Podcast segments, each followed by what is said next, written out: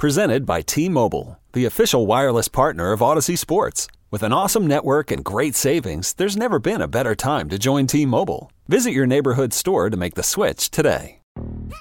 Yo, Trey. Kevin, what's up, man? You know, I've been thinking, what would have happened if the NBA never vetoes the Chris Paul trade to the Lakers and we get CP3 in the same backcourt as Kobe in LA? Well, you get a very happy Jack Nicholson for sure. And the Lakers probably win a bunch more championships. CP3 finally gets a ring or two or three, and the Kardashian empire is forever altered. What did you just say? Hey, everybody, I'm Trey Wingo. And I'm Kevin Frazier, and we're teaming up on a new weekly sports podcast from Wondery, Alternate Routes. As former Sports Center anchors and current sports obsessives, we're consumed by all the what if questions that make being a sports fan so excruciatingly fun. If you're like us, then you also live and die on the fallout from every drop pass. Or play call. Each week on Alternate Routes, we'll take a flashpoint in sports, break down what actually happened, then explore every alternate scenario and the ripple effects it would have caused. Follow Alternate Routes on the Wondery app or wherever you get your podcasts. You can listen early and ad-free right now by joining Wondery Plus.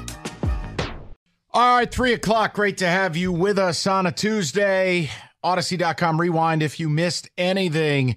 Oh, it's my favorite time of year. Week one in the books for our colleges.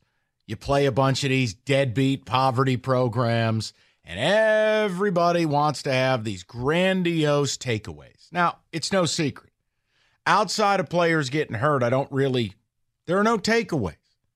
I don't take anything away from Michigan against East Carolina. East Carolina is horrific. This is not a good ECU team. It's a team that lost everything and they were good last year. Okay? I don't take much away. I don't take the good, I don't take the bad. Did you get out healthy? It's the same thing with Michigan State. I don't take a whole lot out of it. Now, with that said, that doesn't mean you don't. So this is the fun is I want to know what you took out of your team's performance this weekend. I, I, all overreactions are welcome. Oh. All bold takes are welcome. I'll give you an example. The thing that was most jarring to me Ohio State looks awful. Ryan Day looks like he is disconnected with his players, his staff, his scheme, the whole bit. Is that a hot take? You damn right it is. Is it overreaction? Probably. Mm-hmm. But Rico, I told you before the season, Michigan is returning their quarterback, and Ohio State's breaking in a new one or two, and you see the difference. Yeah. I don't care if you're playing construction dummies. You see the difference. No, looks like for the first time in about 20 years, Ohio State can't replace a top quarterback with another top quarterback. Now it's it's overreaction, It is. but that's the name of the segment now. Now, what did you take away from Michigan and Michigan State? Because you actually value these preseason matches. I don't Tell me. I don't value them. You could only look bad because if you win, you're supposed to win. For Michigan, it was a little concern that you weren't able to pad the stats of Corum and Edwards. I thought each would have over 100 yards. Instead, it was JJ that led the team. Now, I know, you know, we've often said, hey, you got to let JJ go out there and throw the ball around. That's the only way that you were winning the game. You were struggling. And I know you'd be like, well, they really weren't trying. Actually, you were. And you weren't able to run the ball. And Corum had that one big run. But other than that, he really didn't do much. I think Edwards finished with like 37 yards. For Michigan State, man, good old Jay Johnson. You you just can't make things happy. You can't make Spartan fans happy. Fourth and one twice. You'll never convince me that turning a ball and handing it off five yards behind the line of scrimmage is a smart play, especially when watching what the Eagles and Jalen Hurts has shown you. Go under center, have everybody push him forward, pick up first down. But I will say this, Mike, Michigan State may have a kicker. They may have a kicker. a 47 yard kick, and the fans clapped. Partly sarcastically, but it was like, is this what it feels like to have a real kicker? Yes. But other than that, yeah, that those were the things that I took away. The other nationally, FSU is the best team in America. where is it? There's your takeaway. Yeah. Florida State, because I, I look Alabama breaking in a new QB. We'll find out what he can do against Texas. I, I don't know what Georgia is. No, Georgia's- that's my whole point yeah, about Georgia's the top like 25. You know what? Georgia, oh, well, they're defending national title. Who cares? It's last year. They don't play anybody. Florida State went out and beat a top 10 team and beat the brakes off. Okay, FSU's best team in America. And, and that's what I would say. If you went out there and you played a top team in week one, I can now judge your team a little bit better. Or if you played a power five team in Last week one. year, Georgia took on Oregon and destroyed them. There was no doubt they were the best team in America. Right. So if you wanted an overreaction from week one, I'll give it to you. FSU is the best team in the country. Locally, look, I didn't walk away impressed by either of our teams. Clearly, Michigan's the better team, but neither performance was like, wow, this is dreamy. I mean, it was largely flat. Yeah, Michigan gets what another six, seven weeks to iron things out make sure that they are ready for the playoffs. State, you got a week to get ready for Michael Penix, and watching him, Mike, his passes are just so effortless. Do you want? Do you want the other? Here, I'll give you another hot take. It's right in your wheelhouse. Not USC, not Georgia, not not Tennessee, not any of these other schools. The best offense in America is Washington. Yeah, Watching them decapitate Boise the way they did it, they could have scored eighty. their passing game is just it's it's video game. It's like Cooper Kupp is everywhere. yeah, How is this guy open? Right. Everyone's open all the time, and Penix throws bullets. it's like right right, and he just, he just flicks the wrist, forty five yards, and the receiver's wide open by ten yards. Right. Now, again, they played Boise. They were 14 point favorites. They demolished them. At least Boise has a semblance of being a functioning team. Michigan and Michigan State, I'd love to hear your guys' takeaways. I'd love to hear your overreactions. And I- uh, yeah, and I, I got a feeling that uh, James Franklin may have had some money on the game because with seven seconds to go, I know. instead of taking a knee, let's run the quarterback sneak. Let's get that touchdown. Let's cover. I could have taken a knee. Didn't need to do any of that. The other game that happened in was Ball State, Kentucky. Ball State was up down 23, getting 25 and a half. The game's over. Kentucky leaves all their starters in. Clock is running. And they're passing the ball. Mm-hmm. And on the last play of the game, they pop a 30 yard run for a touchdown. And you're like, what exactly was your plan here? Mm-hmm. Horrible beat if you were on that one. 248 539 9797. I'd love to know where people are at with it. If you watched Michigan, give me that takeaway. Michigan State, it's the same deal. I am not going to play this game. You want me to tell you what MSU is or isn't? We'll see you two weeks from now against UW. For Michigan, I, I, I don't even know when their first real game is. That's not me being dismissive. There's nothing I can take out of you playing a game as 36 point favorites. You can't, outside of injury, you cannot take anything from that.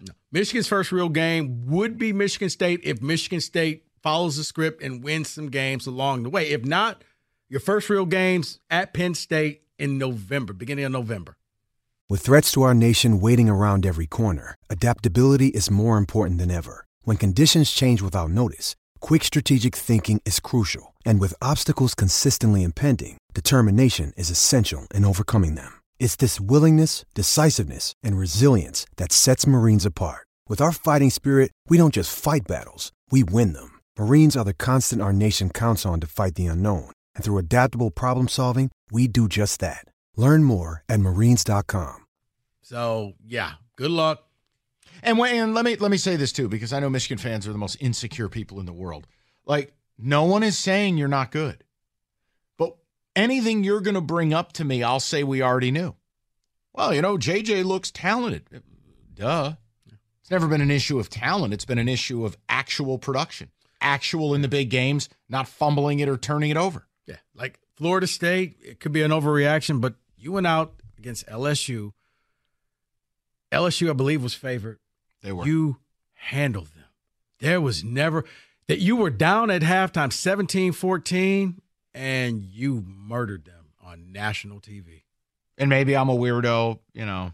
No, I'm not triggered because Keon Coleman caught touchdowns. He's a good player. Yeah. Like, I, He's in the right system.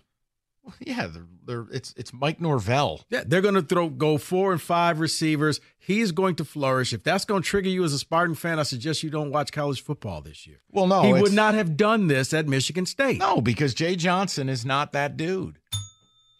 He's just not. Ask yourself where. Here's my takeaway Jay Johnson is paid like a top 20 offensive coordinator. I don't think he's in the top 50 because I don't think Jay Johnson would get a Power Five job if he lost this one. Hate to tell you that. Hey, all I know, what Weston Western get a new coach this year, David? Yes. I don't think they interviewed him. So that should let you know in state. That What? Like Western had Western football got a new football. You're right. coach. And and Jay Johnson was not on the Jay interview Johnson list. wasn't on the interview list. So that Oh, yeah. Oh, not that now, he should be, but yeah, I this is one where in state, you're the offensive coordinator for one of the schools.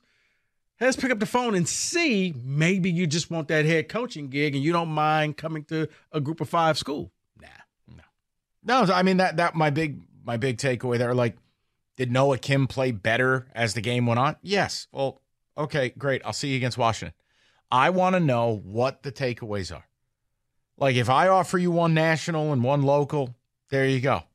I mean, Michigan State, I I don't know. I can't Central doesn't even have a functioning passing game. I can't give the defense all these roses.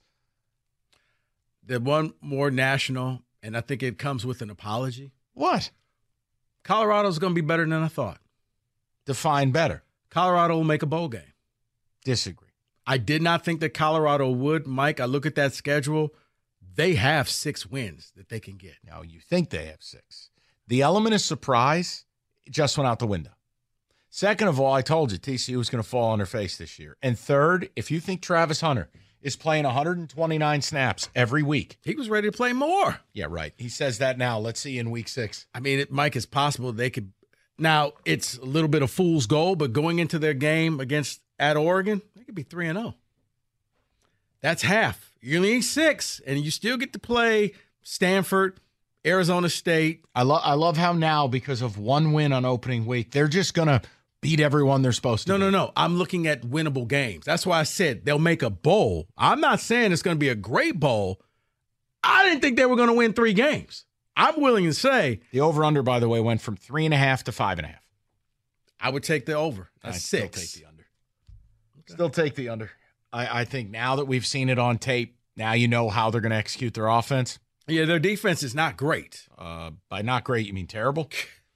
Two four eight five three nine ninety seven ninety seven. Sorry, Semantics. David. What was your overreaction takeaway week one? Yeah, my local overreaction is Michigan's not making the college football playoff. Uh, Penn State's going to win the Big Ten. If we can't get sacks on ECU, and if we can't run the ball on ECU, then I'm sorry, we cannot beat Penn State. Not saying Ohio State because Ohio State didn't look great this weekend. They looked horrible. But Michigan can't beat Penn State like that. Uh, my national overreaction Penix is going to be the Heisman Trophy winner this year. He looked outstanding against Boise State. I know people say, oh, it's Boise State. Boise State's projected to win their conference. And second of all, look, if I put Boise State in the Big Ten, all right, they're better than Northwestern. They're better than Purdue. They're better than Illinois. Hey, man, quit looking at my power rankings. They're better than Rutgers. They're better than Maryland. They're better than Michigan State. Boise with that that Taylen Green kid who's 6'6", 240 at quarterback. Look, man, Boise would be better than five or six Big Ten teams. That's no great shakes. I'm just making a point. Stop acting like you're the, that Washington played Georgia's schedule. I don't even know who Georgia played. Was it Tennessee A&M? Right. Oregon's playing Portland State. No, we're not talking about Portland State here. And Penix, by the way, if you want the reference material, it's something special. 29 of 40 for 450 and five touchdowns. And I- he, could have had more. Easily. Mike, as you said, it, it was the Cooper Kupp. How was every receiver All the time. And it wasn't like a five yard pass and receiver. No, no, no. 40 yards on a rope, receiver 10 yards behind the defense. It's it's it's all the time. Everyone's open all the time in that team. It's unreal. I mean, Odunze or whatever his name is, you know he's awesome. It's everyone else. I, am sitting there, like, man, I you know I like Michael Penix, and I'm like, he, he's going to get that Heisman Trophy moment in Spartan Stadium. It's going to be like when you saw the C.J. Stroud highlights, and you just kept seeing all the touchdowns that he threw because he threw for seven in the first quarter. Talk about PTSD, David. Man, I had to turn that game off. Like, I like Washington, I like Penix, but they should be playing you guys. 248 539 9797. We'll get to your calls next.